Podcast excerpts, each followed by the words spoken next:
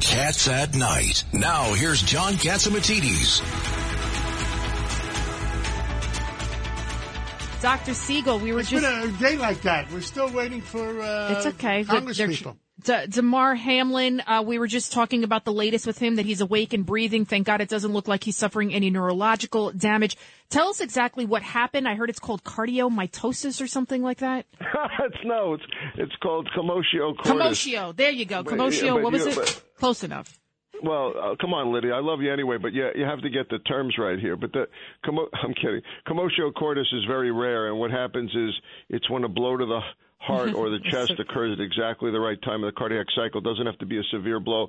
It's very rare, and it's usually people younger than him. But it might be uh, a way of highlighting that shoulder pads are too hard and helmets are too hard in the NFL and in football in general. We still don't know if that's what happened because we haven't heard anything about what his heart looks like on an echo, lu- ruling out underlying heart problems.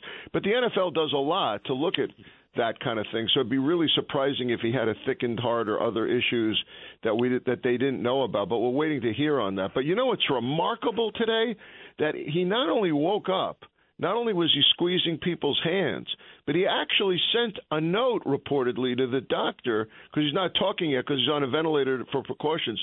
He sent them a note that said, "Who won the game? Who won the game?" Yeah. and the guy great. wrote, the doctor wrote back and said, "You won the game of life." Absolutely. And then the NFL turned around and canceled the game, which they better do. That not if this man's not on the field. Had had it not been for the personnel there on the field acting so quickly, I mean, you saw them feverishly working on him, Dr. Siegel. We would definitely have some sort of different outcome here, right? Yeah, not only is there a highly trained staff on a, on a, an NFL team like the Bills staff went amazing, but they had four emergency room physicians there uh, from from you know from Cincinnati, from the University of Cincinnati Medical Center, and they always make sure that they have ER docs in attendance. And th- this is a, a, a level one trauma center, and they jump right into it. And the key here, what I was worried about, and I, I must say, I'm not completely out of not worried. You know, I want to hear more him recover more, but I was worried about his brain. I was worried about oxygen. Was enough oxygen being delivered to his brain? If you do CPR perfectly and you bring him back with a defibrillator, then there's every reason to hope that would be the case. And certainly, him remembering even being in that game is just extraordinary.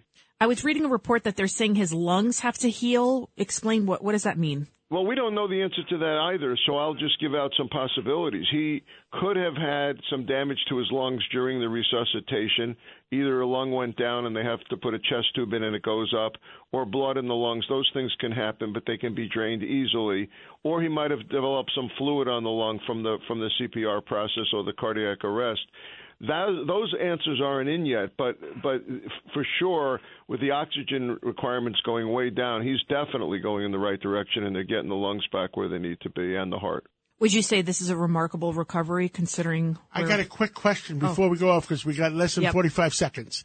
Uh, I understand. I saw a report the other day. I thought Dr. Michalo sent it to me uh, that uh, the amount of athletes, football players that die on the uh, on the football court between 21 and 22. Do you know? Have you seen that at all?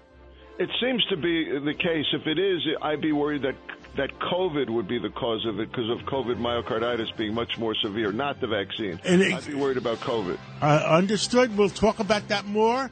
Thank you so much, Dr. Right. Siegel, and thank you for everything you do, keeping our, our, our audience informed. God bless you, and Happy New Year. It's Cats at Night on the Red Apple Podcast Network.